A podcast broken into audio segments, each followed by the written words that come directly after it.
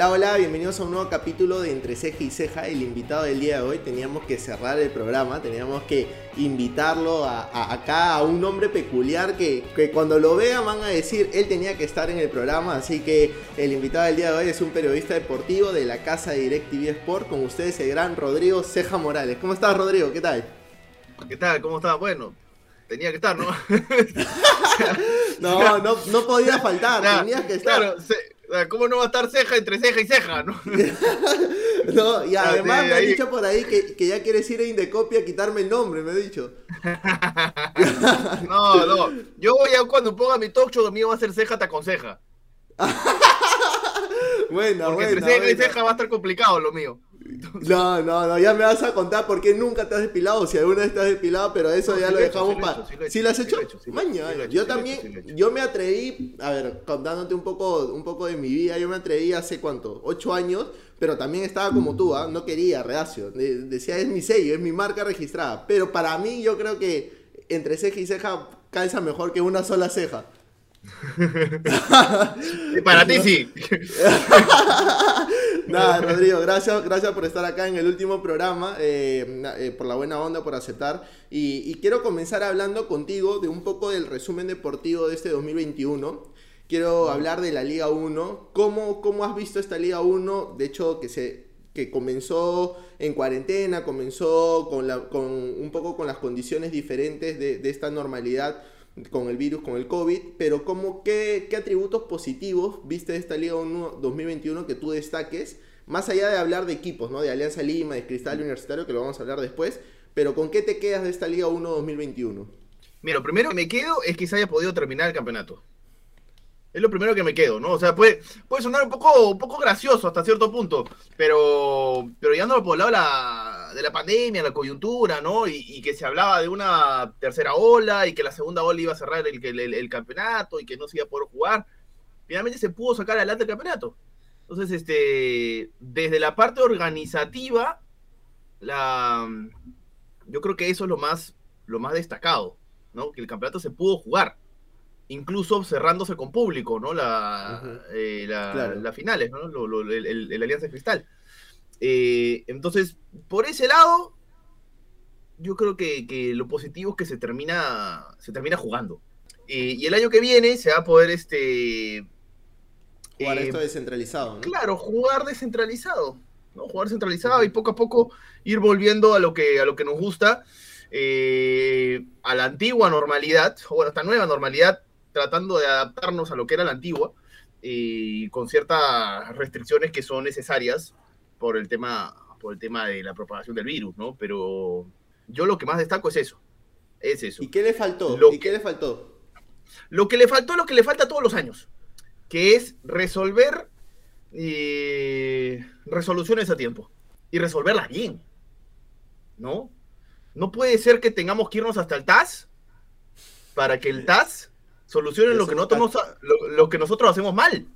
O somos caseritos, este, ¿no? O sea, claro, qué vergüenza, qué vergüenza que el TAS haya tenido que regresar a Alianza Lima Primera División. ¿Por qué no lo pudimos hacer nosotros mismos? ¿Me entiendes? ¿Por qué nosotros mismos no pudimos hacerlo eso desde un principio? ¿Por qué? O sea, a ver, eh, Alianza descendió deportivamente el año pasado, sí, pero la resolución, o sea, eh, eh, la, tuvo, la tuvo que corregir el TAS. ¿Por qué no la podemos corregir nosotros mismos? ¿Por qué nos tenemos que ir hasta la instancia mayor para que venga Papito Taz y nos solucione las cosas a nosotros los peruanos? ¿Por qué, tiene, ¿por qué tenemos que llegar a eso? eso es lo que a mí me molesta. ¿Me entiendes? Que, que, que, que por, por, diversos intereses este, se, se, está perjudicando a, se está perjudicando a un club. Y nos demoramos mucho, ¿no? Y nos demoramos mucho. ¿Sabes qué? Alianza entró con un torneo que ya había empezado. Carlos Stein jugó primera división este año, jugó segunda división, jugó Copa Bicentenario, jugó todo. Stein jugó todo este año. Este, le faltó jugar Libertadores. Pero. Además, eh, y ahora vuelve a primera división, Stein. Claro, eh, claro.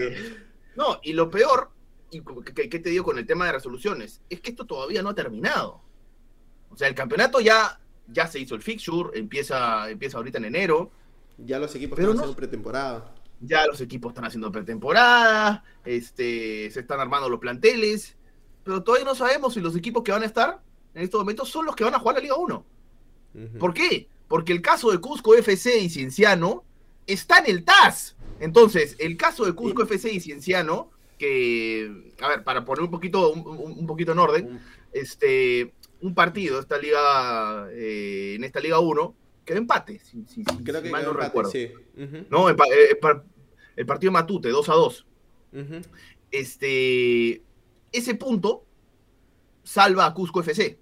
Pero si se resuelve como tiene que resolverse, o como, como podría resolver si le dan los puntos a Cinciano, eh, se salva la San Martín.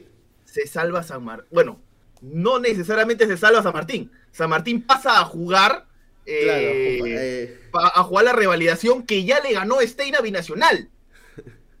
Entonces hay ahí un.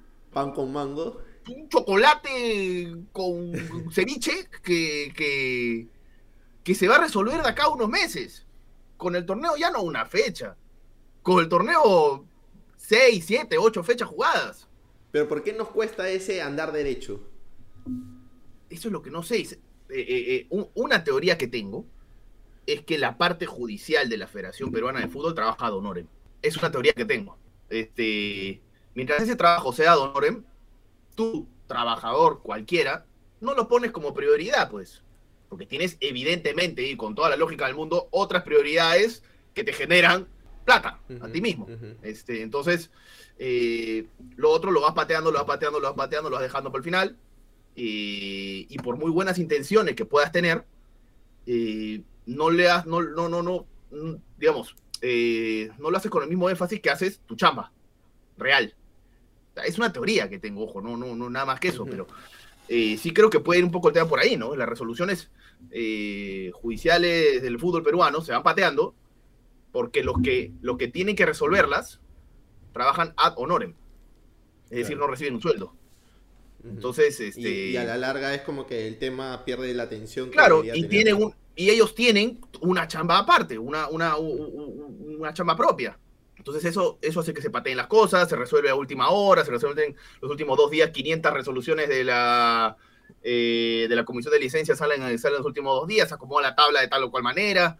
Este, entonces, esas cosas que pasan todos los años son las que tenemos que evitar. Y, ya saliendo un poco de, lo que, de lo positivo y de lo que le faltó, ¿es realmente Alianza Lima un justo campeón de la Liga 1 2021? ¿Cómo lo ves desde tu perspectiva? Eh, yo creo que sí. Yo creo que sí. Este, eh, si Alianza termina siendo, termina siendo el equipo que, que mejor se adaptó a lo que tenía que hacer. Ahora, eh, hablábamos con Arley Rodríguez luego de ganar la fase 2, luego que Alianza gana la fase 2, y nos dijo algo muy interesante. Eh, Alianza no realiza una pretemporada convencional, porque como sabemos, no sabía si iba a jugar primera o segunda división y estaba, había hecho su cronograma pensando que arrancaba todavía en mayo con la segunda y luego boom, entran de frente a primera edición en marzo. Eh, entonces no había hecho pretemporada convencional como el resto de equipos. Partía en una desventaja. Eso se vio en la fase 1. se vio una alianza todavía adaptándose, Bustos viendo cómo eh, cuajaba su equipo, viendo qué quería jugar en realidad. Eh, y lo más importante para Alianza, y esto nos lo contaba Arley Rodríguez, y es un punto de vista muy interesante, en verdad, fue perder la Copa Bicentenario en primera fase contra el Cultural Santa Rosa. Este, ¿Por qué? ¿No?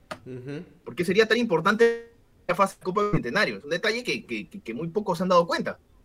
Pero Alianza al perder la Copa Bicentenario tan temprano, eh, tuvo uno, dos, hasta dos meses y medio, más o menos, dos meses, para hacer una pretemporada.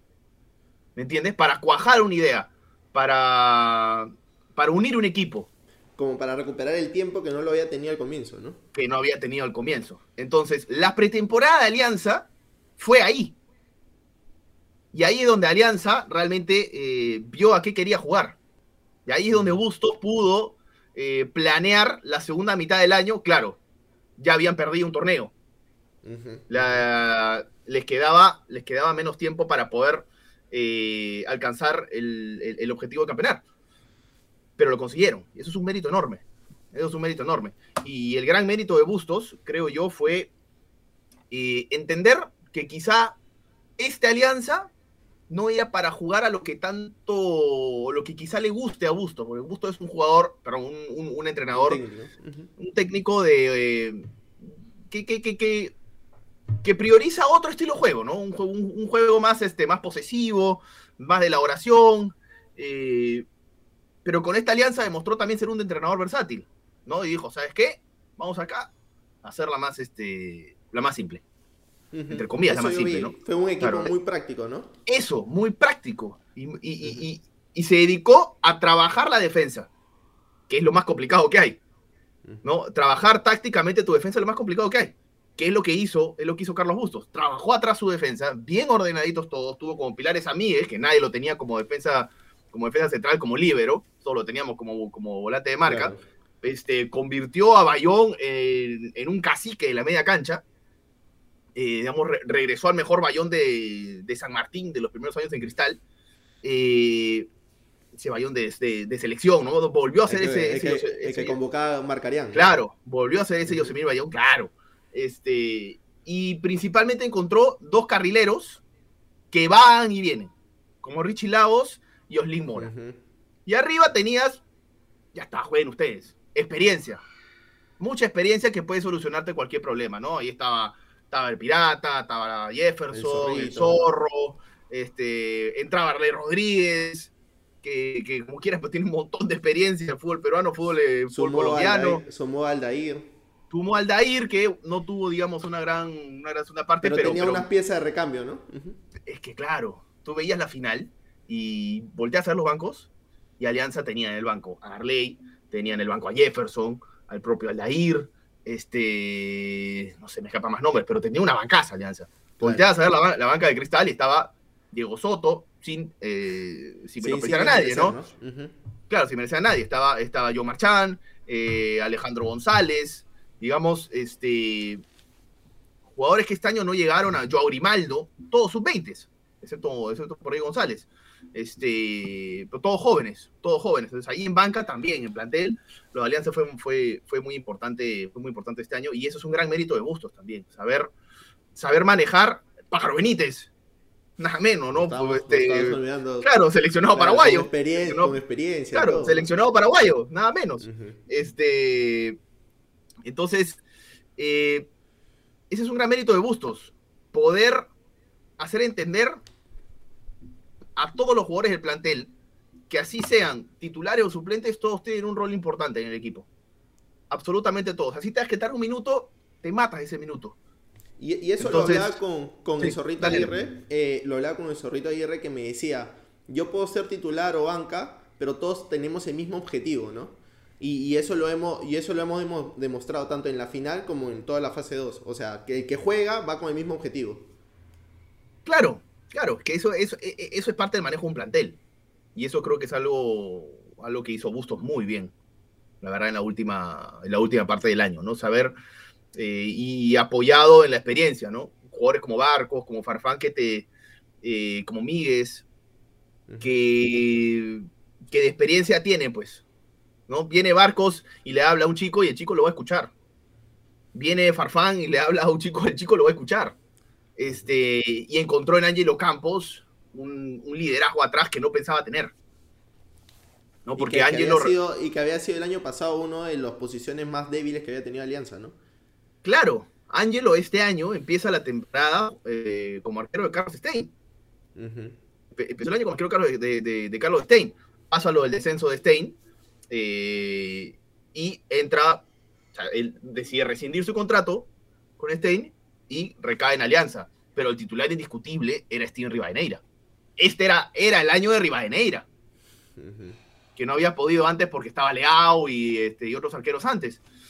pero, pero, pero finalmente Angelo, Angelo Campos este, supo, supo, supo pues hacerse con el puesto y con el liderazgo atrás, ¿no? Y, yendo un poco a la acera del frente en la final, Sporting Cristal, eh, que fue un Sporting Cristal demoledor, fase 1, en la Copa Bicentenario, y por qué se da ese bajón de rendimiento, y yo creo que en la final la falta de eficacia le juega mucho, le pasa factura al equipo de Mosquera y como tú dices, ¿no? El no tener las piezas de recambio, te quedas corto en una final contra Alianza, ¿no? Eh, sí, el tema con, con Cristal, como bien dices, fue, fue de más a menos en el campeonato, ¿no? Empezó la liga, la Liga 1, como bien dices, arrollando, arrasó con todos. La, fase 1 ganó todos sus partidos, excepto el último que ya lo mandó a jugar con suplentes. La final también ganó, le, ganó a San Martín. Y después entró una Copa Visionaria, que la llevó encuentro también. Además sufrió el partido con Cusco, que lo gana sobre el final.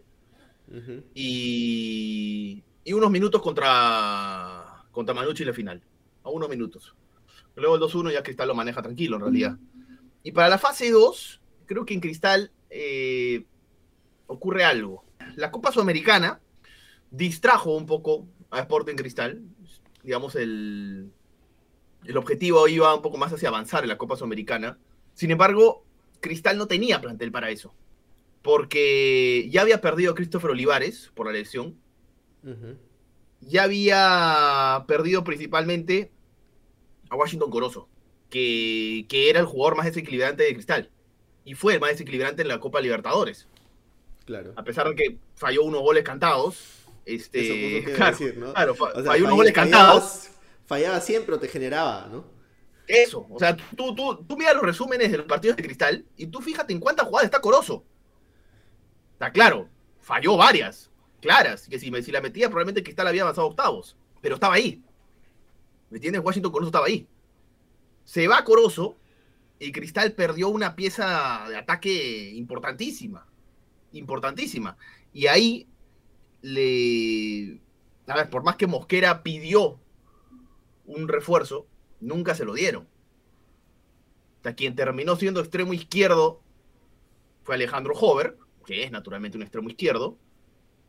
Y el otro extremo izquierdo pasó a ser Joao Grimaldo. Joao Grimaldo que este año eh, a principio de año, digamos, tenía un rol de joven que entra por momentos a tratar de moverte un partido, ¿no? A tratar de, de foguearse él mismo.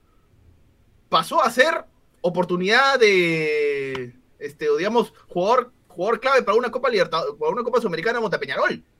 Claro. es, eso es lo que pasó a hacer de golpe yo a Grimaldo con 18 años. No podemos pasar tampoco a tirarle de golpe esa responsabilidad a, a un futbolista. El Grimaldo es un jugador con unas condiciones increíbles, que yo creo que va a llegar lejísimos en el fútbol. Pero no sé si estaba para eso todavía.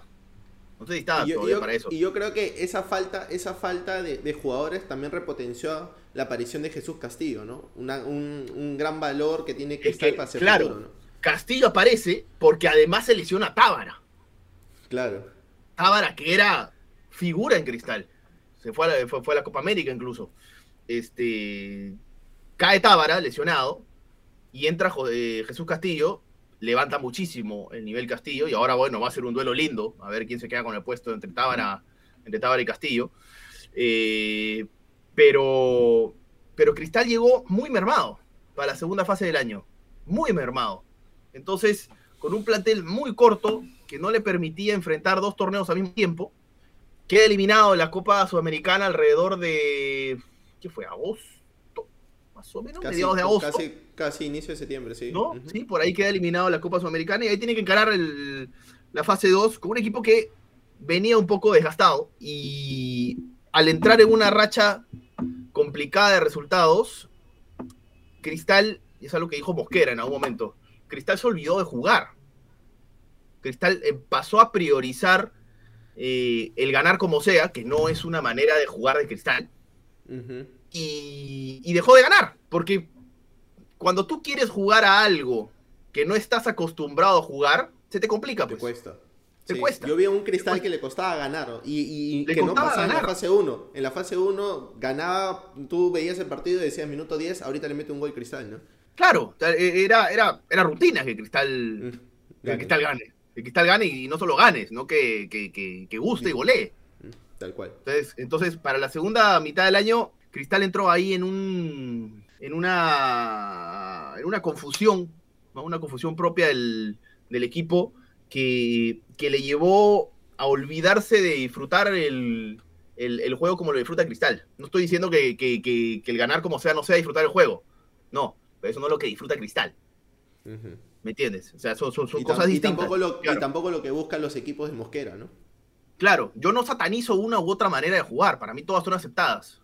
Pero Mosquera, como tú bien dices, es de un estilo muy marcado. Entonces, cuando trata el equipo de Mosquera jugar otra cosa, no han entrenado para eso, pues. No han este no han practicado para eso. Pueden hacerlo, sí, son futbolistas profesionales, pero se les va a complicar más. Entonces Cristal se olvidó de jugar. Lo decía el propio, el propio Roberto Mosquera. Y, se acordó tarde. Cuando se acordó ya Alianza había sacado toda la ventaja que, sacó, ¿no? Y en la, final, en la final, como bien dices, hubo un tema de efectividad. Sí, porque creo que Cristal hizo, eh, hizo los méritos suficientes para por ahí anotar algún gol pero tuvo frente a un equipo que defendió mejor de lo que Cristal atacó. Y es así, Alianza defiende muy bien. El, principal mérito de Alianza es, es, lo bien que defiende. Y, y, arriba te mata, ¿no? Alianza necesita una, dos máximo para hacerte un gol. Cristal. claro, claro, es una locura. Y, Cristal no tuvo esa misma, esa misma efectividad y ahí es donde terminó, donde terminó perdiendo, ¿no? Y cuando vamos a tienda crema, el balance del 2021 con un comiso un poco complicado con, la hinchada, pero que en cuanto a números fríos podías decir, no juega bien el equipo, pero ahí está, o sea, posiblemente en el balance, en números, decías, no va para campeón, pero en números va bien, pero llega Gregorio Pérez y, cambia, o sea, con la misma gente cambia la mentalidad del equipo y lo pone tercero, lo, clasifica a la Copa Libertadores y, y hace que el hincha otra vez vuelva a creer en el equipo, ¿no? Sí, y te deja pensando, ¿no? ¿Qué habría pasado si Digoyo llegaba antes? Sí. ¿No? Te deja pensando, ¿qué habría pasado? No sé. Quizá la U terminaba metiéndose en lugar de, de Alianza o de Cristal. Bueno, Cristal ya había ganado la fase 1, ¿no? Quizá termina metiéndose en lugar de Alianza.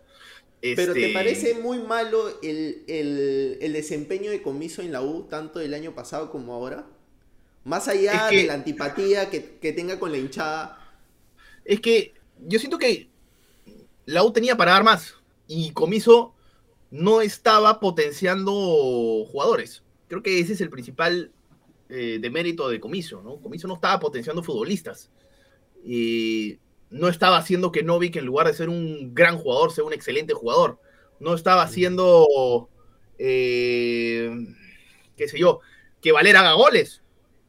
Para empezar, ¿no? Este, que Valera ser contrajugador. Bueno, hizo algunos de la Copa, de la Copa Libertadores. Pero pero Valera agarra la confianza en la segunda mitad del año. Claro, la pierde en algún momento por después de la Copa América también. Pero, pero no estaba potenciando futbolistas, Comiso. ¿Me entiendes? No estaba potenciando futbolistas. Es algo que sí hizo Gregorio Pérez. Llegó Gregorio Pérez y Urruti se convirtió en el Urruti que, que, vimos hace dos años. ¿no? Y que vimos al principio del 2020.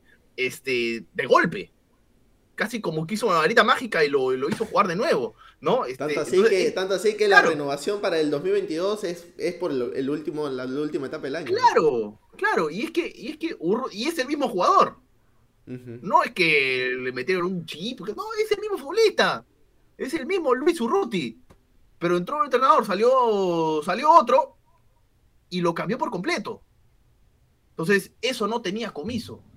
Comiso no potenciaba futbolistas no potenciaba. Eh, y así es complicado, ¿no? Este, Quintero jugaba bien, pero Quintero siempre ha jugado bien. ¿no? Quintero, entrenador que venía, entrenador que lo hacía jugar bien. Hasta con Quintero bien. Claro, hasta con, con Chale la rompió.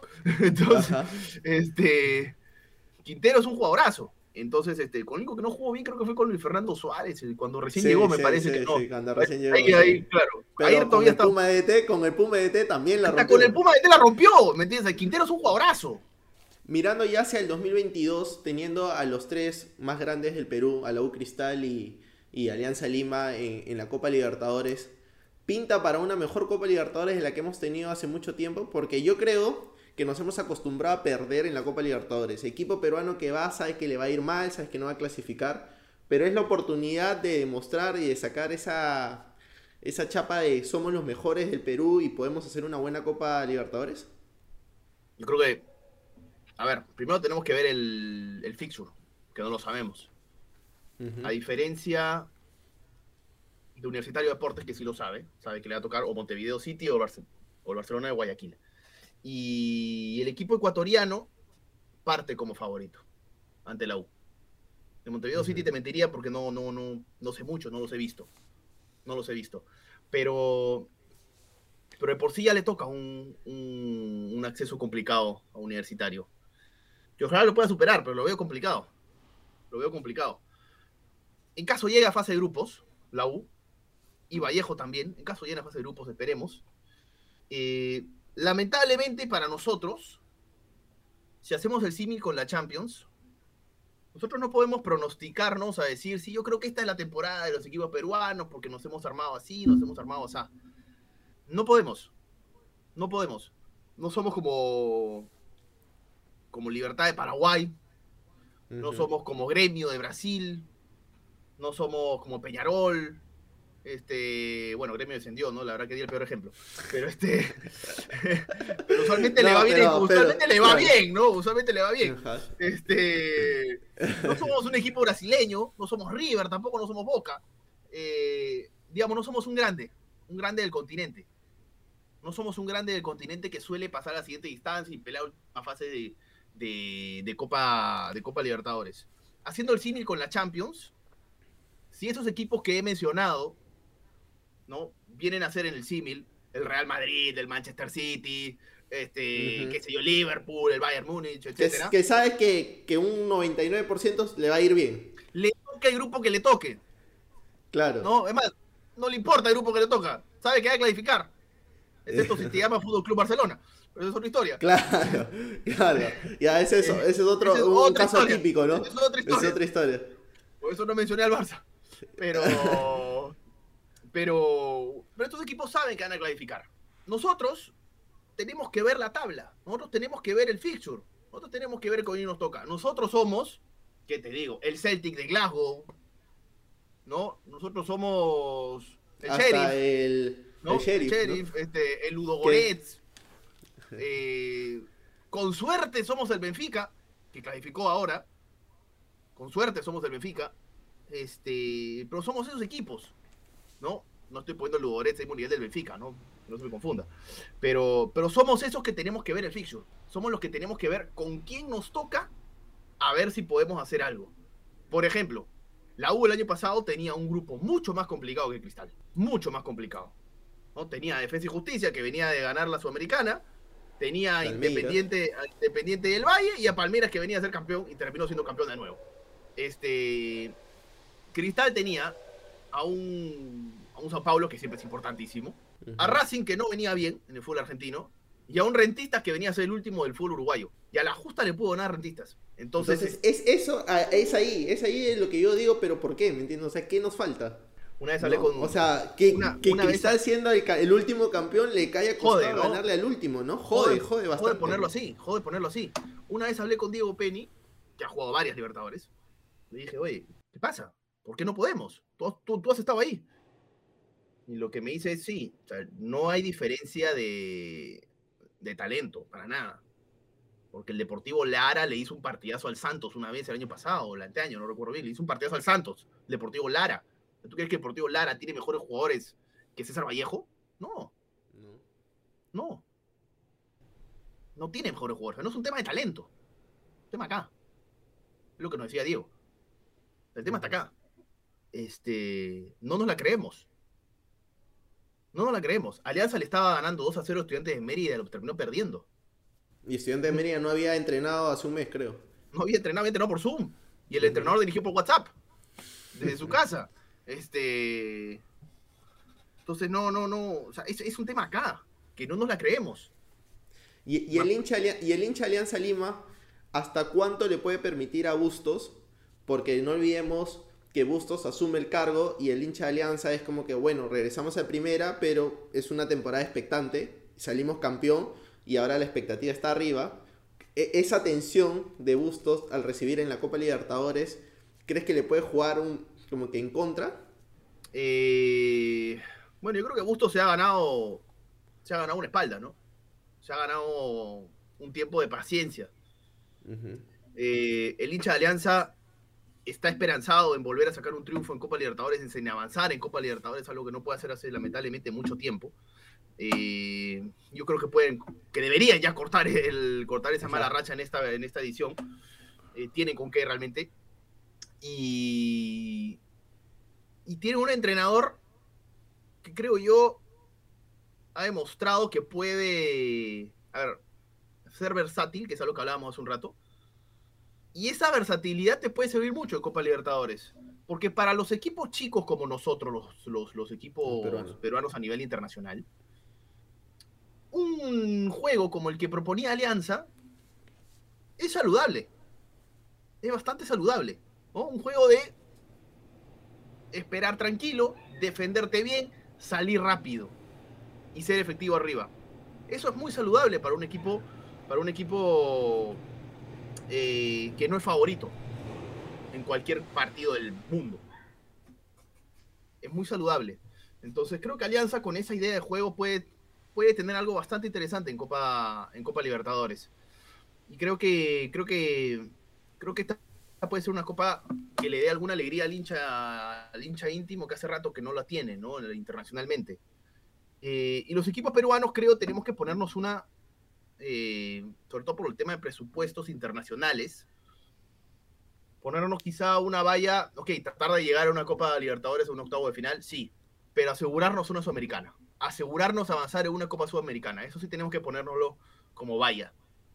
Eh, y luego ver si llegamos a algo más. Pero de los cuatro equipos que tienes en el grupo, tienes que superar a uno. De todas maneras. Eso sí es algo que creo que tenemos que ponernoslo como objetivo. Superar a uno. se fuere quien fuere. Superar a uno. Y al superar a ese equipo, luego a ver qué pasa y alcanzo el segundo lugar, qué sé yo. Pero el tercero hay que, hay que buscarlo como sea. Hay que asegurarlo. Eh, y volviendo un poco a la pregunta, yo creo que Bustos tiene, tiene una espalda importante luego de la manera como supo manejar el plantel, como supo manejar la temporada complicadísima que tuvo Alianza Lima. ¿No? Fueron 365 días muy duros para los hinchas, desde el día que, que, se dio lo del descenso deportivo hasta el día que salieron campeones. fueron días muy difíciles en todo, en todo sentido para, para los hinchas de Alianza y eso lo, lo, lo, percibes cuando, cuando conversas con ellos eh, honestamente. Y, y, en la alegría que sienten hoy por el título, ¿no? El, el, cómo después de tanto que pasó, pueden estar hoy alegres, ¿no? Eh, finalmente es, es, un final feliz para Alianza Lima. Sí, es un final de película, ¿no? Que, que ninguno, que ninguno te lo... o sea, si tú apostabas, te, decía que podía pasar, ¿no? No, claro, si uno decía, ok, Alianza volvió este año primera, bueno, a lo mejor los casos agarrar un torneo internacional, ¿no? Por ahí que chapa una Libertadores. Nadie lo veía campeón. Nadie lo veía campeón. Y esa espalda se la ha ganado Bustos. Bustos se ha ganado esa espalda. De que si le va mal en una Copa Libertadores, esperemos que no. Pero si le va mal, tenerle todavía paciencia para liderar el proyecto hasta fin de año eh, y hasta el 2023 de, seguir así, ¿no? Y de armar un proyecto importante con Alianza Lima. Sí. Creo, que, creo que se lo ha ganado. Se lo ha ganado pulso y yo, y yo creo que también lo mismo, ¿no? O sea, más allá del resultado que pase en la Copa Libertadores, es esperar, como tú dices, que cae el proyecto. Ya a final del 2022 se hace el balance y si, y si es positivo, que continúe y si no... Tal cual Tal cual. Tal cual. Yendo un poco a la, selección peruana, ahora que vienen cuatro fechas importantes, dos fechas dobles, en una en enero, febrero y la otra en marzo, haciendo matemáticas, ¿cómo ves a Perú? ¿Pinta bien estas cuatro fechas? Perú es el que en estos momentos está con la mayor confianza para las últimas cuatro fechas. Me parece que Perú es el que llega con la mayor confianza. Y, y en una recta final eso es muy importante. Y es una confianza que se basa no solo en que ganamos los últimos dos partidos, sino en que estamos jugando bien.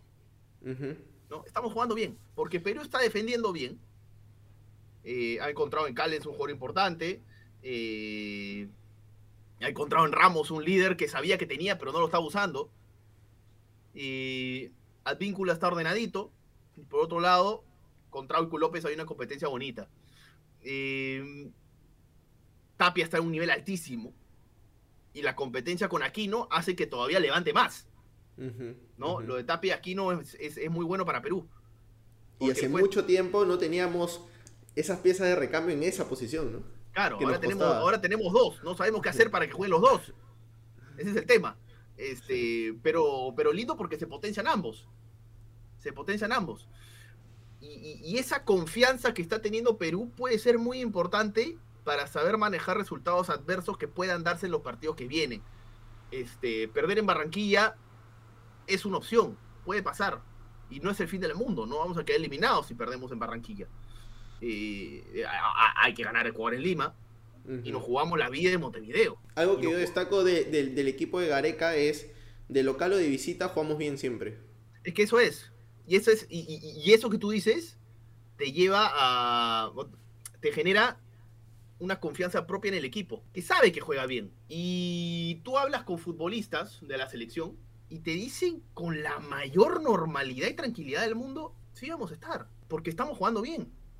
Te lo dicen así una, con, una confianza que uno dice, oye, ¿de dónde me sacó esto? o sea, eh, tiene su bolita mágica, ¿no? Claro, nada, no, pero así, así, y, es, y, es, la verdad satisfactorio escuchar a futbolistas que, que, anden con ese nivel de confianza. Eh, y, lo, y, lo, contagia a uno, la verdad, lo contagia a uno. Y es esa tranquilidad que, que, tenemos que tener para la, para la recta final, porque las rectas finales son así, ¿no? Eh, hay que, hay que creer mucho en uno mismo para poder sacarlas adelante. Eh, ahora, lo que no tiene Perú, que sí tiene Uruguay, sí tiene Colombia, eh, es plantel, ¿no? Es un plantel extenso. O sea, en Perú se lesiona a alguien, excepto Tapia o Aquino, ¿no? Que estamos ahí, digamos, son los parejitos, y no tenemos recambios. No tenemos recambios. Se lesiona a Yotun, no hay un recambio natural. O sea, tendrías que tirar a Peña por un lado, metes a Christopher hasta, hasta lesionándose la Paula, no tienes a alguien que venga con el ritmo que tiene no, tienes, otro 9. O claro, si no está Gianluca, tendrían que jugar o Valera o Raúl Ruiz Díaz. O porque, bueno, Farfán consideramos que no entraría, que, no arranca un partido. Eh, se lesiona Carrillo. No hay. No tenemos. No tenemos. En, el, en los partidos con, el partido contra Chile jugó Edison Flores y Cueva. Claro, pero pierdes esa explosión que te da Carrillo. Pierdes esa explosión que te da Carrillo. Este. Y, y, Gaby Costa parece no estar muy considerado por Gareca, ¿no? Como que no, no, tal vez de vez en cuando, pero no, no es la misma consideración que, que podría pasar a tener a quien alguien naturalmente uno diría que podría ser el reemplazo de Carrillo. Eh, entonces, eso es algo que sí tiene Uruguay y no tiene Perú. Eso es algo que tiene Colombia y no tiene Perú. Tiene más plantel. Y para esta recta final, eso puede ser bastante, bastante determinante, considerando más aún que Carrillo se lesionó hace dos días. Se lesionó el partido del final, salió de medio tiempo. No hay todavía noticias sobre su lesión, lo cual es bueno, porque eso significa que no, aparentemente, no, ha sido nada grave. Pero nosotros tenemos que estar así, prendiendo, prendiendo lucecitas, esperando que a la Paula no le pase nada en, los partidos de la segunda división de Italia, este, y rezando así, porque pasa algo y, no tenemos los recambios que sí tienen otros equipos. Quizá en la parte de atrás, en la defensa, sí podemos estar un poquito más tranquilos, ¿no? Porque no está Ramos, bueno, puede estar Carlos Zambrano, que tiene bastante experiencia. está, Miguel, Araujo. Está el propio Santa María, que a pesar de los errores que ha tenido, que viene de ser campeón en México, está viene con confianza. Este, atrás tienes a Trauco y a López, tengo, me quedo tranquilo, tengo dos laterales izquierdos. yo creo que el lado defensivo, tanto en la volante como, como en la, el tema es arriba, misma, el tema es arriba, ¿no? El tema es arriba, entonces este, ahí no tenemos recambios. Ahí no tenemos recambios y es donde tenemos que empezar a, empezar a buscar, y eso es tarea. Eso es tarea. Y, y, y, es algo que me he dado cuenta, ¿sabes qué? Este, el otro día me puse a pensar un poco sobre el tema de los nueve, ¿no? Que, ¿Por qué tenemos que recurrir a la padula? Eh, ojo, estoy completamente de acuerdo desde un inicio que la Paula venga, de que lo empezamos a ver en Pescara, yo, para mí era, era fijo, tenía que ser de, 2016 convocado. Respeten a la este, Paula. Lo respeten, lo respeten, sí. Pero ¿por qué tuvimos que recurrir a él? ¿Por qué no había reemplazo de Pablo Guerrero? Esa es la respuesta, la respuesta directa. Sí, porque más allá de las buenas temporadas que tenga Raúl Ruiz Díaz afuera, en la selección sabemos que no, no ha estado al nivel. no, ha rendido, no ha rendido. y digamos, hemos tenido una época de delanteros importantes con Claudio, con Paolo, con Jefferson, pero Claudio ya se retiró, Paolo no tiene equipo en estos momentos y está recuperando una lesión, y Jefferson en estos momentos nos da para media hora. Media hora buena, pero nos da para media hora. Entonces necesitamos un 9. Necesitamos un 9. Raúl Ruiz Díaz, como dice, nos ha dado la talla. Eh, y luego me puse a pensar en retroceder las, las selecciones sub-20 de Perú, que tenían delanteros interesantes, 9, los 9 se han ido perdiendo. Sí. Se han ido perdiendo poco a poco. A ver, vamos, vamos retrocediendo, ¿no? La última tuvo a Sebastián González, Cela y a Christopher Olivares. Christopher terminó jugando de extremo. Sí. Sebastián González en estos momentos es creo que el cuarto delantero de Alianza. Sí. Retrocede, retrocede un poco más. Encuentras, a ver, la del 2011, por ejemplo, la, que- la, la que tenía Jordi, ¿no? Carrillo, a Cueva. eh, esa es la del 2013, ahorita vamos a esa. ay, ay. Claro, el, el 2011 tenía Carrillo, a Cueva. No tenía nueve. El Ujú. 9 terminó siendo Osnar Noroña. Claro, sí, sí, No- sí, sí, sí. Noroña es un volante. ¿Me entiendes? Es un volante. La de Jordi, la que estuvo más cerca de llegar a, a un Mundial Sub-20 en los últimos años. Jordi, el 9, terminó también tirado a la banda. También tirado a la banda. El otro 9, Iván Bulos, lamentablemente, las lesiones lo mataron del, del fútbol. Lo sacaron del fútbol. Ahí van. Sí. Eh, Beto da Silva era el gran 9, también lo tiraron a la banda. Se perdió Beto, las lesiones también lo sacaron. Y podemos seguir haciendo así. y vamos a Quizás por, ahí, quizás por ahí Matías Zúcar, pero tampoco es que haya tenido una, una en, buena Ma- última en temporada. Matías yo tengo una esperanza todavía. Yo tengo una esperanza que Matías Azúcar nos puede dar una, un- una alegría. Eh, él está ahorita en República Checa, haciendo todavía, bueno, adaptándose al fútbol europeo. Eh, yo creo que él puede, él puede darnos una, una esperanza importante. Una ¿Sabes qué? Delantero a mí, a mí me parece muy bueno y que si lo llevan bien eh, tendría su lugar en la selección futura, Percy Lisa. Es una aparición bonita. Lisa es una aparición bonita. Pero que no te sorprenda que también termine la banda. Sí, y lo, ¿Entiendes? y lo hemos visto en la final, ¿no? Claro. Entonces, este. Los nueve de Perú terminan a los costados. Entonces, no, no, no, no terminamos teniendo un delantero centro. Realmente, no terminamos teniendo un delantero centro. Alex Valera, eh, hoy gran delantero, pero viene, digamos, no hizo las No, No hizo una- no, claro, no no hizo, hizo una las etapas no respectivas. hizo ¿no? una carrera normal, digamos, la de. Valera, ¿no? O sea, jugó Sí. futsal, jugó fútbol playa, eh, lo cual es un mérito enorme el suyo. Después de terminar jugando Copa Libertadores, haciendo goles en Copa Libertadores, y va a estar en la selección. Este, Claro, son esos casos donde pero es un, es un caso de rarísimo, pra- ¿no? como que de practicante pasaste a ser jefe, ¿no? De frente, de golpe, de golpe, de. Claro. Este, y, y- ojalá le vaya bien, y ojalá le vaya bien. Pero, pero Valera, pues, tiene. No sé. No, no, no, no, no. No es, creo, ese, ese, ese 9 que, eh, que Perú necesita para, para sacar adelante una eliminatoria. Es una variante importante, pero, pero no lo veo, no lo veo como el 9 que pueda liderar un equipo de una eliminatoria.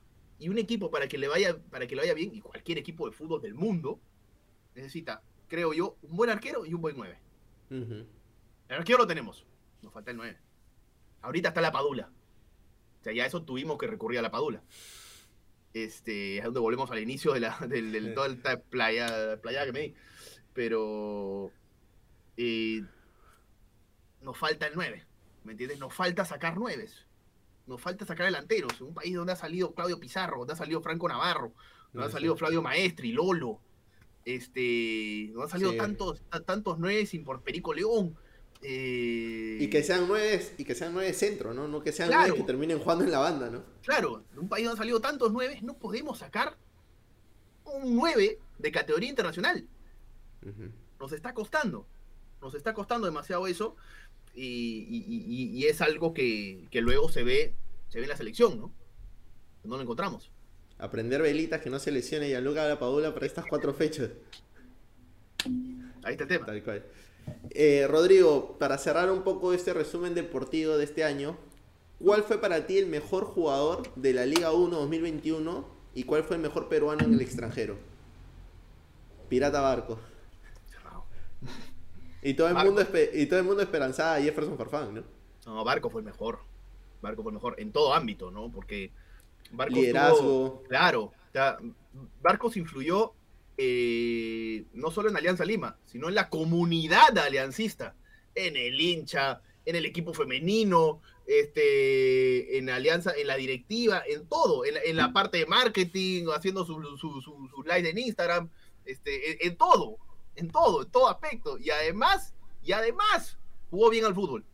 Entonces, la verdad que la, rompió Barcos este año. La rompió, la rompió, la rompió. Y, hace, y hace mucho que no, un equipo peruano no, no tenía mucha suerte contratando a un extranjero como, como a Barcos, ¿no? Eh... Porque normalmente venían paquetes, o sea, hay nombres, ¿no? Chiquitín Quinteros, está Emanuel Herrera, ¿no? Pero eh, casi siempre fracasaba el equipo peruano al traer un extranjero porque traía al final un paquete, ¿no? Pero con Barcos, como tú dices, compró el paquete completo. Sí, no, y aparte te venía a jugar de muchísima experiencia, ¿no? Entonces, este. Sí, la verdad que Alianza. Alianza. Alianza supo aprovechar. Supo aprovechar la posibilidad cuando les ofrecieron a Hernán Barcos y, ahí están los resultados, ¿no? Yo sí creo que él fue largamente el mejor jugador del campeonato, ¿no? y después, a uno paso más abajo, creo que está Christopher González. Yo creo que fue muy importante lo de Canchita. Gran, gran final de Canchita, este año. Lo de Canchita fue muy importante este año. Si se hacía un gol en la final contra Alianza, yo creo que Canchita ganaba, le ganaba a Barcos, creo. Porque muy, buen, muy, muy buena temporada de Canchita tendría que haber sido muy determinante para ganar la final. ¿no? Tendría que sí, pero, pero, pero creo que, creo que igual en global, ¿no? Lo de Barcos termina siendo, termina siendo bastante, bastante superior. Y lo otro decía el mejor peruano extranjero. En el extranjero, sí. Eh, no te quiero condicionar, pero creo que Callens, para mí. Estaba pensando en Callens, sí, estaba pensando en Callens. Pero estoy dando un poquito más de vueltas, a ver si por ahí Sí, creo que lo de Callens termina siendo lo más importante. Creo. Sí, yo destaco mucho a Cueva en realidad. No me parece que ha sido el mejor, pero, pero destaco que Cueva, no es el que más, pero uno de los que más ha mejorado este año es Cristian Cueva. Porque a principio de año era muy criticado. Llega al fútbol saudí y, y es muy. A ver, era vapuleado realmente era vapuleado, ¿no? Y, tuvo el gran mérito Cueva de llevar a Arabia Saudita a su preparador físico, que lo ha puesto Piticlin, ¿no? Este, está cañón. está cañón, Cristian Cueva. Está como, está como chivolo de 15 años, ¿no? Ah, ah. está rápido, está muy rápido Cueva, está muy rápido Cueva. Y está muy fuerte en lo anímico. Entonces, este, yo destaco mucho lo de Cueva pero sí creo que al final el que termina teniendo mejor año es Callens, ¿no? Porque un equipo que no, que usualmente no protagoniza los primeros puestos, termina campeonando. ¿no? Termina y, además lo que, lo que generó eh, eh, en, la hinchada, eh, el cierre pateando el penal, no, no sé, para mí Callens tuvo como que esa ficha diferente al resto, ¿no? Tuvo una buena, buena, está terminando una buena temporada la Paula en la Serie B, tienes lo de Advíncula mejorando las, las últimas fechas, pero creo que lo distinto para mí fue lo, de Callens, ¿no? Sí, lo de Callens fue diferente, sí, fue distinto, fue distinto, fue distinto. Este, y fue bonito, ¿no? Y fue bonito porque además Callens pasó de ser, creo, el séptimo defensa de Perú a ser ahora el titular indiscutible. Esa es otra hoy cosa, es, ¿no? Hoy es Callens y el otro. Callens es el fijo.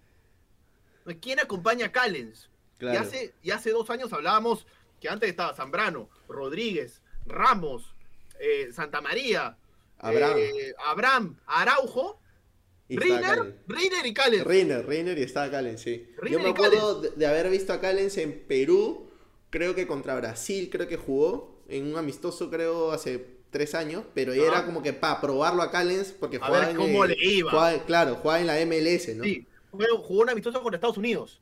Con Estados, ahí está. Estados Unidos, jugó un amistoso contra Estados Unidos, a ver cómo le va. a ver qué, además lo pusieron de lateral izquierdo, creo. Ajá, ajá. lateral izquierdo. Sí. Y, luego estaba en todas las convocatorias y siempre era el que quedaba fuera. El fijo que quedaba fuera de los 23, Callens y los demás. Ahora es el fijo de la defensa, Callens y el otro. Sí. Sin menospreciar a, a Cristian Ramos para nada, ¿no? creo que hoy la dupla, la dupla es Ramos Callens. Pero, pero uno habla hoy de, de, de, Callens como el central fijo de la selección peruana. Y es como ha ido creciendo y, la, y lo importante que es la virtud de la paciencia. ¿No? Y él sabiendo que está yendo por el camino correcto, el camino de la disciplina, camino responsable, eh, eh, en una liga que es criticada, ¿sí? Pero él haciendo lo suyo, él haciendo lo suyo y cumpliendo y termina siendo el más destacado, ¿no? La verdad que sí, termina siendo el más destacado del año. Muy bueno lo de Callens. Sí. Rodrigo, y yendo un poco hacia tu carrera profesional, ¿qué significa para ti ser periodista deportivo? Un sueño hecho realidad, en verdad, porque yo desde chico toda la vida quise hacer, quise hacer esto. Eh, y, la verdad estoy muy agradecido con las oportunidades que me dio la vida de poder cumplir lo que siempre quise. ¿no? Toda la vida soñé con estar en un programa de televisión que veía CME de chico, ¿no? Veía Central Deportiva, el show de goles, lo veía este, este, la largue daba también, todos esos programas que veía yo de chico en CMD. Partido aparte. partido aparte, ¿no? Que me gustaban bastante. Contragolpe, mucho antes. Deportados, había un programa también cuando recién empezó, cuando recién empezó CMD. Eh, todos esos programas yo los veía, me encantaban. Yo no llegué a la época de goles en acción.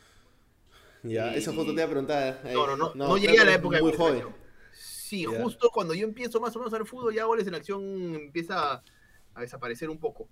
Pero pero hizo todos los goles en acción que, bueno, luego empiezan a repartirse por distintos, distintos canales, ¿no? Eh, pero claro, yo crecí, yo crecí viendo, viendo a Gustavo Arrechea. ¿Eran los, de, ¿Eran los de narrar cuando jugabas Play? Obvio, claro, básico. Claro, el que no lo ha hecho eso no tiene, no tiene el alma periodista, ¿no? Básico, todos mis partidos los narré. Todo, todo, todo, todos. Y típica este, que tu mamá entra y dice con quién estás hablando, ¿no? Habla. Claro. Y no, yo, yo, cuando pasaba por acá, yo, yo narraba más bajito, compadre. claro, claro, claro, te avergonzabas, ¿no? Narraba mismo, narraba narraba Claro. mira, cosa que me pasaba a mí, bueno, no, no he estudiado periodismo deportivo, pero siempre me ha gustado igual la carrera y he estado un poco ligado a eso. Pero me pasaba a mí que yo jugaba mucho de modo manager y yo mismo creaba la historia de cuando un jugador llegaba a mi club. Entonces yo decía como que la portada, la, está preparando la conferencia de prensa, hemos traído a este jugador. Entonces ya, yo... claro, que si yo me grababa y veía, decía, este, este, este, este estaba pastrulo, ¿no? Este, que, ha fumado. Claro, se ha metido su jajaja, ¿no? Algo se ha metido chivolo de 12 años. Algo se ha metido. ¿Qué le dan a sus padres? eso, no, eso no es sal. Eso no es azúcar. Eso no es sal, tal cual. Eso no es orégano, no es orégano. pero, pero ¿cómo, cómo comenzó eh, para, ah, o sea, cómo iniciaste hasta encontrar tu primer trabajo en esto? Eh, yo me metí a participar en 100% fanáticos, como varios. ¿Ya? Como varios, varios los que estamos hoy en televisión. Hasta en la temporada de Jesús Alzamora, hasta la última llegaste. No, no, no. no. ahí, ahí ya estaba en producción. Ay, ay, ay. No, cuando estaba ya Piero, cuando estaba ya Piero. Ya, ya conducía a Piero. Cuando conducía a Piero, este, llegamos a quedar cuartos con mi equipo. nunca campeonamos, lamentablemente. Este, nos robaron unas cuantas veces, claramente, como siempre. Los robos están ahí siempre pendientes. No había bar, no había bar. No, no, no, no había bar. Y nos jodieron, nos jodieron, ni modo. ya? Este, no, en verdad, sí, una, una vez nos cagaron. ¿En serio? Este, nos dijeron cuál era eh, alineación. Ya me acordé alineación de Brasil contra Alemania en la final del 2002. Ya. Ya, la sabíamos de papaya. Claro. De memoria. La sabíamos. Y dijimos, Cafú. Jugó, pues, Cafú. Claro. O Ronaldo, dijimos, que uno, uno fijo ya. ya. Ronaldo. No está. ¿Cómo no va a estar? claro. ¿Cómo no está? Ya. Este. Marcos, que fue el arquero. No está se había equivocado la producción en el, en el, en el partido. En el programa. Ah, perdón, perdón, perdón. Grabamos de nuevo, grabamos de nuevo. Ya solo. No elijan la B, pues, no elijan la B, ya no nos caen ya. Nosotros los giles, pues, no. Claro. Ya, ya, ya, ok, ya, ya. ahí, ahí, nos hemos nos, nos vimos poner claro, este, y, y, la, y, la, opción C era la opción C era la, la selección de China, ¿no? Una elegimos el otro y dijeron alineación de Lanús contra Nueva Chicago en la fase en la fecha 4 del torneo argentino. O sea, ya pues, y ahí perdimos 150 puntos, creo, ya Y encima nosotros doblábamos, creo, ahí, entonces, este, ya no sé, en fin, o sea, no, no. Me acuerdo perfecta esa, me acuerdo perfecta. Pero, pero vaya, son cosas que pasan, ¿no? Este, uno, uno, uno se mata la risa después. Pero, me acuerdo perfecto, ¿eh? Brasil, Alemania, lo tenemos clarísimo, y ahí nos mandó la con Nueva Chicago, una cosa así. Este, ya, pues ahí ya estaba, ya estaba perdido, pues, ¿no? Eh, entonces, bueno, yo estaba 100% fanáticos, participé, y fui tantas veces al canal que, que me fui haciendo pata de la gente que trabajaba ahí, ¿no? Y, y una de esas, una de las personas que trabaja en, trabajaba en CMD en ese entonces, pone en su, en su estado de Facebook en ese entonces, Ya. estamos buscando eh, chicos jóvenes, apasionados, que les guste el deporte, entusiastas, lo que quieras. Yo, yo, mandé Claro, mi ¿cómo currículum. es? ¿A dónde? Ya. Claro, mandé mi currículum, pasé las pruebas aquí, el examen aquí, el examen allá, no sé qué cuánto, entrevista, una y otra, dos. Ya, entré.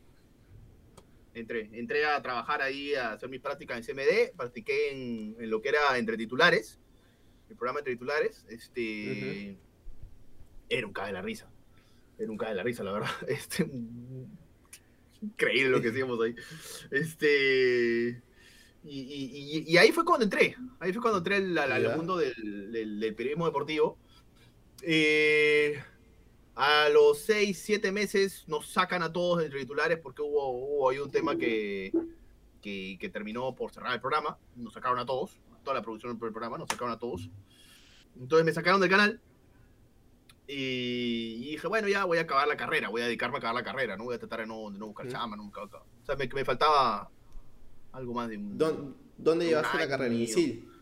No, no, comunicaciones en la Lima estudié yo. Ah, ya. Yo soy de la Lima.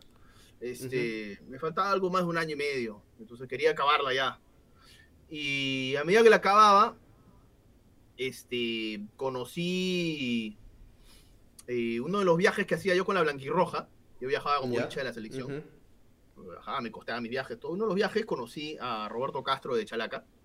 Ya. Eh, y un día escribí el hijo de Roberto, ¿sabes qué? Yo estoy, yo soy estudiante de la Universidad de Lima, estoy acabando la carrera, hice mis prácticas aquí, quiero ser periodista deportivo, este, eh, no sé si podrías darme una oportunidad, pero sí, normal, van acá, y, y entré a formar parte de Chalaca, Ujú. entré a formar parte de Chalaca, eh, agradecido con Roberto por la oportunidad, y luego entro a Latina, a Latina, este, re, el que me pasa la voz es este Nico Rey, quien hoy es el jefe de prensa de la selección. Ya, ya. Nico Rey estaba en ese entonces en. eh, él es uno de los, si no me equivoco, uno de los fundadores de Chalaca. Y, y Nico un día me escribe por el chat interno de Chalaca, me dice, oye, he hablado con Gustavo Barnechea y me dice que está buscando a alguien, a un reportero joven, a alguien nuevo para pulir. ¿Te interesa? Claro que sí. Eh, y me entrevisto con, con- con Gustavo, a quien yo, yo admiro muchísimo, ¿no? Lo veía desde que estaba en CMD. Este, eh, y, y me entrevisto con él y, y entré. Y entré a trabajar a Latina, aprendí muchísimo. Y, eh, y luego paso a trabajar, y luego con la chamba que hacía en Latina, entro a ATV, me ve Willy, Ya. Willy Melgarejo, entro a ATV, renuncio a Latina, entro a TV eh, y a las dos semanas me votan de TV. este, porque hicieron recorte de personal. hicieron recorte de No. personal y yo, claro, de tener chamba, a las dos semanas pasé Claro. en nada. Te estar en nada. Claro. Pasé en nada. Este, Willy se sintió hasta la hueva por eso, no, no, no tenía idea de nada. Eh, pero nada, tuve la posibilidad de estar, aunque sea como reportero en el Perú-Argentina, empatamos 2-2 con los goles Cueva y Paolo, el minuto anterior. Claro. Este, tuve que ser la oportunidad de estar el reportero ahí. Luego se me da la, la posibilidad de, entrar, de hacer el casting en TV Perú. Y, y eso fue como cinco o seis meses más. Seis, seis, seis meses después. Y entro a TV Perú. Entro a TV Perú y entro ahí como. Ya como conductor, ¿no? Como conductor de. ¿Estuviste en la misma temporada que estuvo Coqui? De Perú, ¿o no? Claro, Coqui era el director de TV Perú en realidad. Ya. Este, Coqui era el director de TV Perú. Y ahí hacíamos programa, los domingos hacíamos con Malca, con Robert. Claro. Y con Robert, que, que, que aquí le mando un abrazo. Y, ahorita, y, y bueno, con Coqui todos los días. ¿no? Y con Coqui todos los días. Y luego, con la chamba que hacía en TV Perú, eh, apareció el proyecto de DirecTV. Y, y me, y- y me lo ofrecieron, ¿no? Me dijeron, oye, mira, está saliendo esto. O sea, va a venir esto a Perú. ¿Te interesa? Por supuesto que sí. Por supuesto que me interesa. Eh, y ya está. Ya tengo cuatro años acá, me voy por el quinto, ¿no? De DirecTV arrancó 2018, 19, 20, 21, 22, ya voy por el quinto año casi. Eh, en DirecTV. Sí, rapidísimo, rapidísimo. Es un proyecto que llegó por el tema, por el tema de Rusia 2018, que había que meterle, que, quería acelerar el proceso el, del proyecto para que entre a Perú. Y la verdad que, que, está yendo muy bien, está yendo muy bien. Y es un proyecto bastante ambicioso, bastante ambicioso. Eh, y bastante bonito, con gente... Y, veo, y veo que es un equipo grande. Con gente sana, ¿sabes qué? Sí, sí, sí, sí. y es un equipo, es un equipo honesto, es un equipo sano, es un equipo que, que no se tiene envidia. Entonces, sabemos que el crecimiento de uno es el crecimiento de todos. ¿No? Eso lo tenemos muy claro en DirecTV. Entonces, este, eso es muy bueno. Eso es muy bueno. Eso es muy bueno. O sea, somos un equipo que sabe priorizar el colectivo. Ya, siento que estoy declarando para la prensa. Este, pero. estoy declarando por partido. Pero. No, pero, pero, pero la verdad, la verdad que sí, la verdad que sí. Es un equipo, es un grupo muy bueno el que se ha armado en, en DirecTV y estamos muy contentos. Yo todavía para rato ahí, ¿no?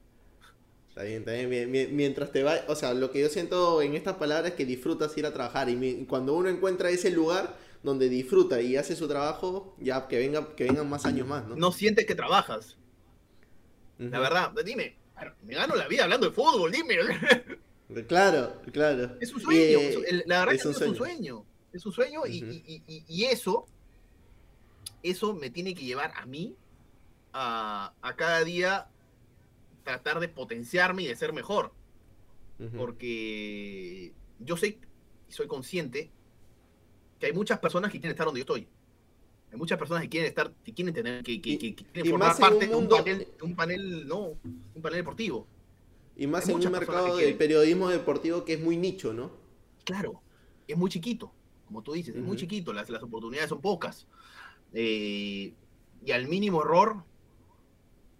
Tal cual. ¿no? Entonces hay que estar, hay que estar este, cada día mejorando, mejorando y no, no conformándose con lo que uno tiene. Bueno, siguiendo eh, lo que te, también te quería preguntar, Rodrigo, tú que me dices que te sientes cómodo, pero hacia el futuro, ¿cómo ves a Rodrigo Morales? ¿Qué, es lo que le falta hacer? ¿Qué objetivo se ha puesto dentro del periodismo deportivo? Quizás eh, estar, no sé si estuviste en Rusia, estar en un próximo mundial. Sí me gustaría estar en el mundial, ¿no?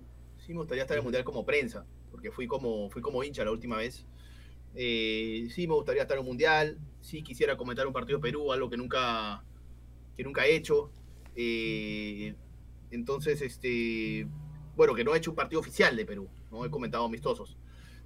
Pero, pero por lo demás, sí, sí, sí, sí, son algunas de las cosas cercanas que tengo, ¿no? Y después seguir creciendo, seguir creciendo, seguir aprendiendo y, estar abierto a oportunidades. Eh, porque a mí lo que más me gusta es aprender. ¿Y tomas de referencia a, algún, algún, periodismo del extranjero? ¿El argentino, el mexicano? ¿O, eres de marcar tu propio eh, territorio? No, la verdad que no. Pues, eh, a, quien admiro mucho es a Pablo Giral. por, eh, su estilo de conducción, su estilo de. su, su, manejo de, pantalla. ¿no? Eso lo admiro muchísimo, muchísimo Pablo Giral. y cuando lo conocí, todavía, para mí fue un, olvídate, ¿no? Fue un honor. Y todavía una vez tuve la oportunidad de compartir mesa con él. O sea, no, no sabes lo que fue. Yo ya estaba, pues, como, no sé, un fútbol. como, como Raymond Manco, tócame que sí realidad, ¿no? No, no, olvídate, no. imagínate, yo, ¿sabes, ¿sabes qué? ¿Cómo han estado los jugadores de Cinciano cuando Ronaldinho jugó un partido con ellos? Igualito con el pase tirado parejo, ya, ya, así estaba yo. Así estaba yo. Ya, este, y, y, la verdad que la verdad que es un capo. Es un capo en todo sentido. Es un capo en todo sentido. O sea, la forma como está pendiente de todo, está mirando esto, está, todo, todo, la verdad. Es un, es un, es un capo, es una persona que yo admiro muchísimo, la verdad, en el mundo del periodismo deportivo. ¿Y se puede ser amigo de, un futbolista siendo periodista deportivo? Eh, yo creo que sí, pero... Dame un segundo. Tranqui, tranqui.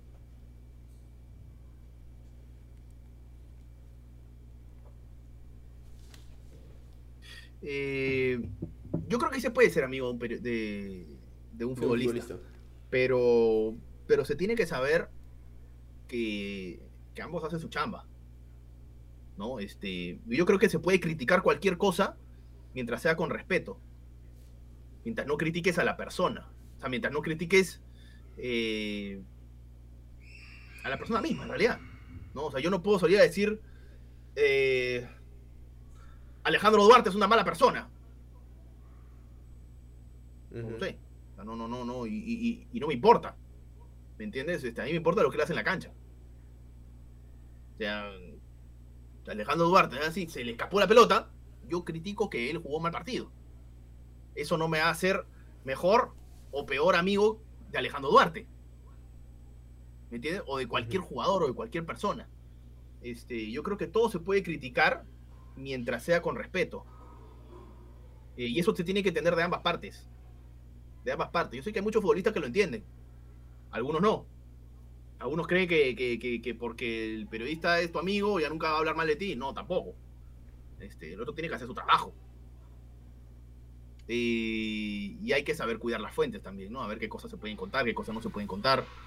Este, en las entrevistas a veces lo más valioso es lo que no se dice frente a cámara. ¿No? Lo que te cuentan fuera. Y lo que te cuentan fuera no lo puedes contar. Porque te lo contaron fuera. Por algo no lo quisieron contar frente a cámara.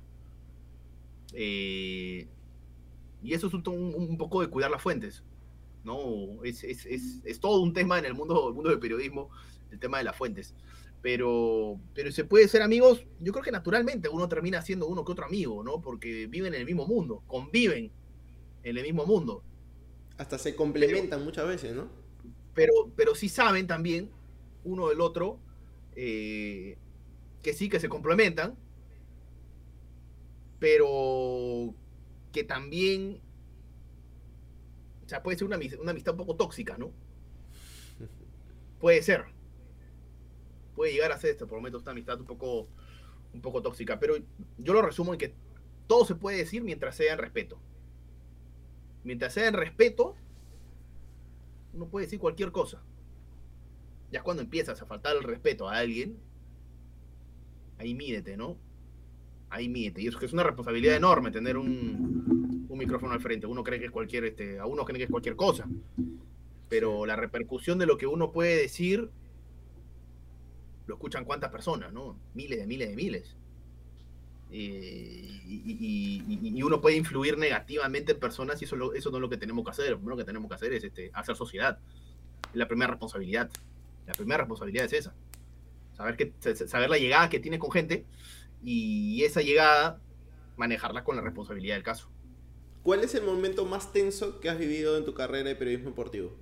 ¿Alguna vez con una, no sé, yo le tengo cierto respeto a, la red social Twitter, no, no soy, o sea, entro de vez en cuando, pero, pero siento que muchas veces los periodistas deportivos están muy al frente de las críticas en esa red social. No sé si alguna vez has tenido un momento tenso por ahí o con algún jugador. No me acuerdo. Una vez, una, vez Michael Zucker me, contaba que se, que se mandó con una, con una noticia contra Alianza y los hinchas, pa, pa, pa, pa, le comenzaron a criticar y él decía, oye, todos se pueden equivocar alguna vez en la vida, ¿no?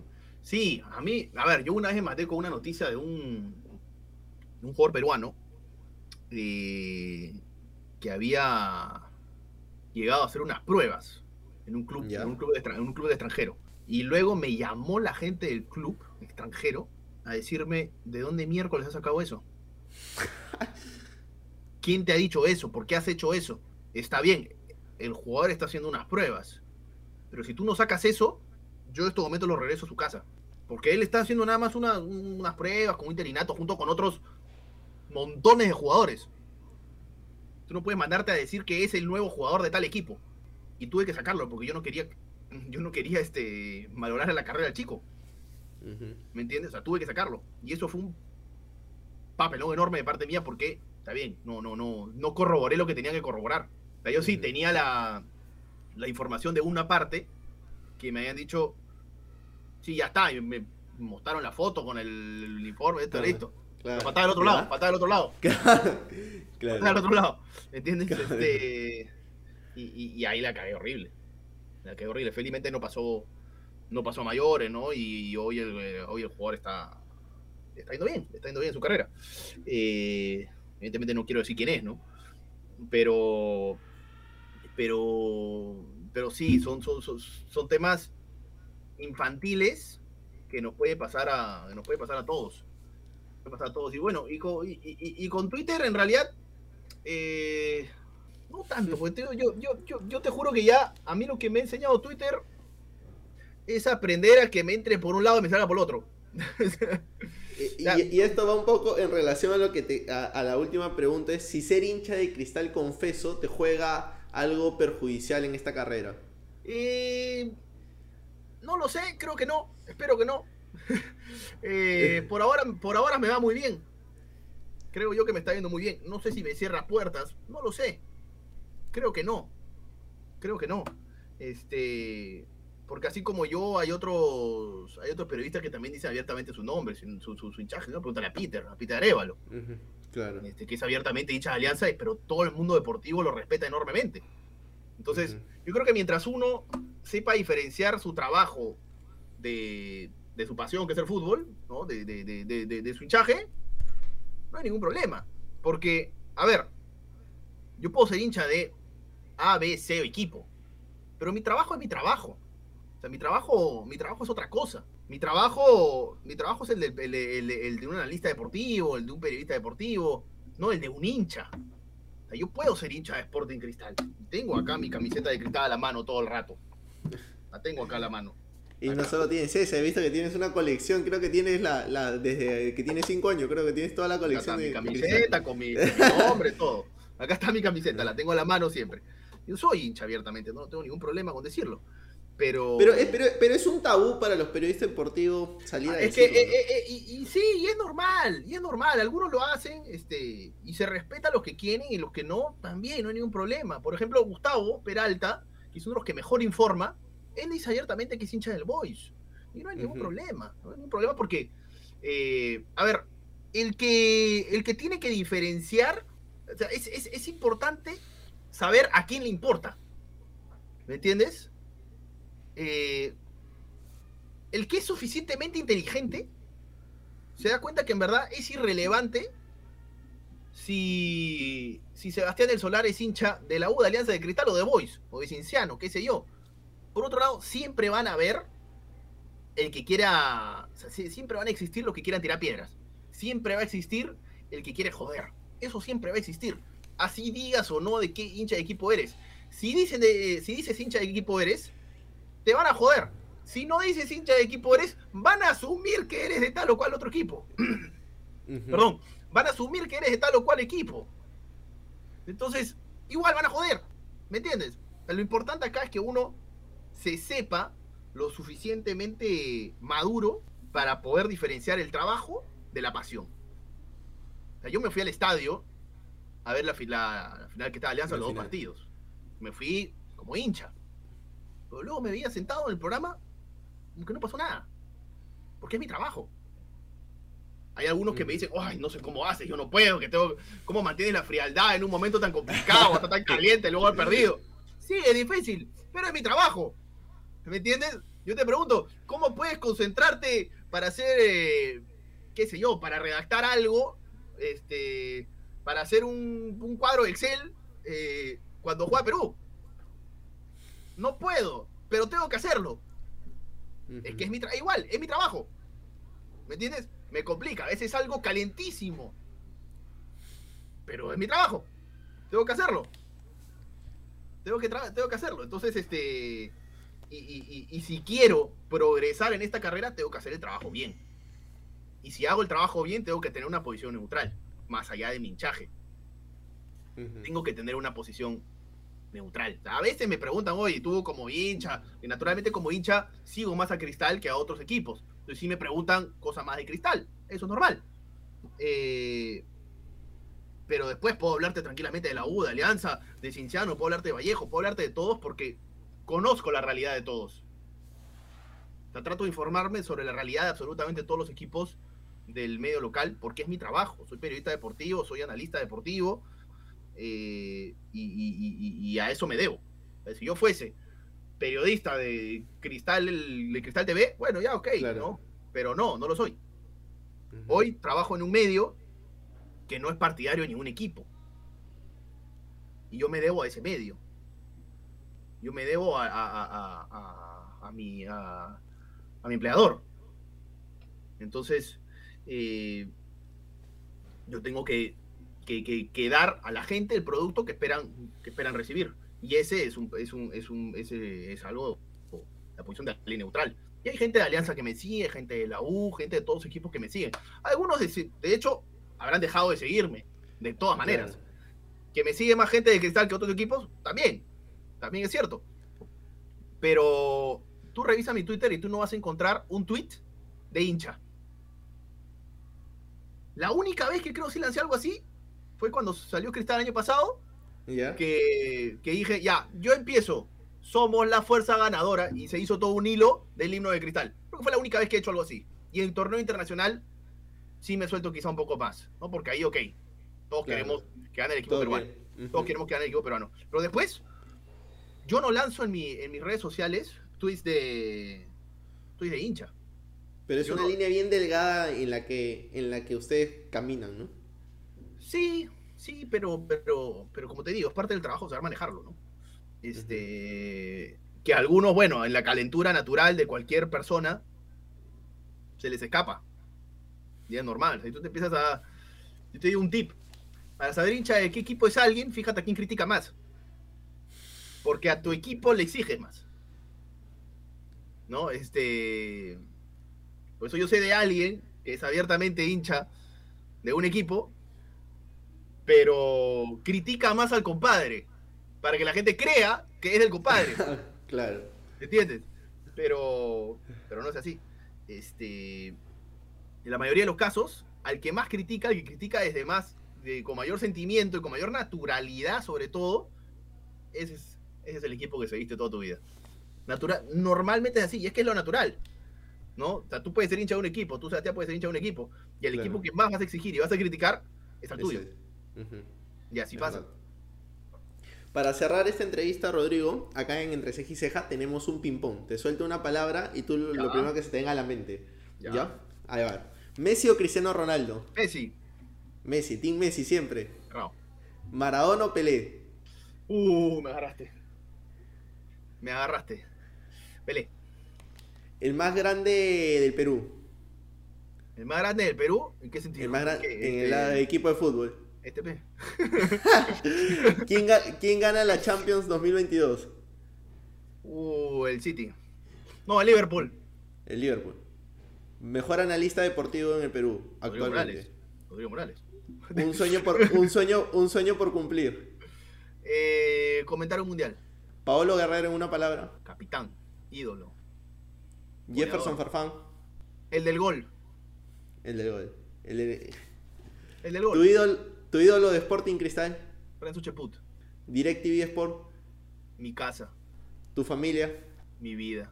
Listo, Rodrigo. Gracias, gracias por la buena onda, gracias por, la conversa y espero que la hayas pasado, que la hayas pasado bien acá en Entre Ceja y Ceja. Como, como te había indicado eh, al inicio del programa, es el último programa del 2021 y quería cerrarlo con alguien, con un periodista deportivo que además tenga el sello del programa eh, y, que nos cuente un poco, de, un poco de su vida, un poco de cómo ha visto este año deportivo 2021. Y, nada, muchas gracias y para cualquier otra oportunidad sé, que cuento contigo. Sí, sí, sí, cuando quieras, cuando quieras. Este, ahí estamos, la verdad que me he divertido bastante. Eh, colgado el teléfono un par de veces justamente para poder, para no, para, seguir hablando. Entonces, este, te, había pedido media hora y nos hemos ido una hora y veinte, así que gracias. le hemos pasado bien, le hemos pasado bien. Nada, gracias, muchas gracias y un feliz año y que sea un gran 2022 para ti. Igualmente, igualmente, igualmente, la verdad, los mejores éxitos. Un abrazo. Que sea un gran 2022 a todos. Gracias, nos vemos. Chao, chao.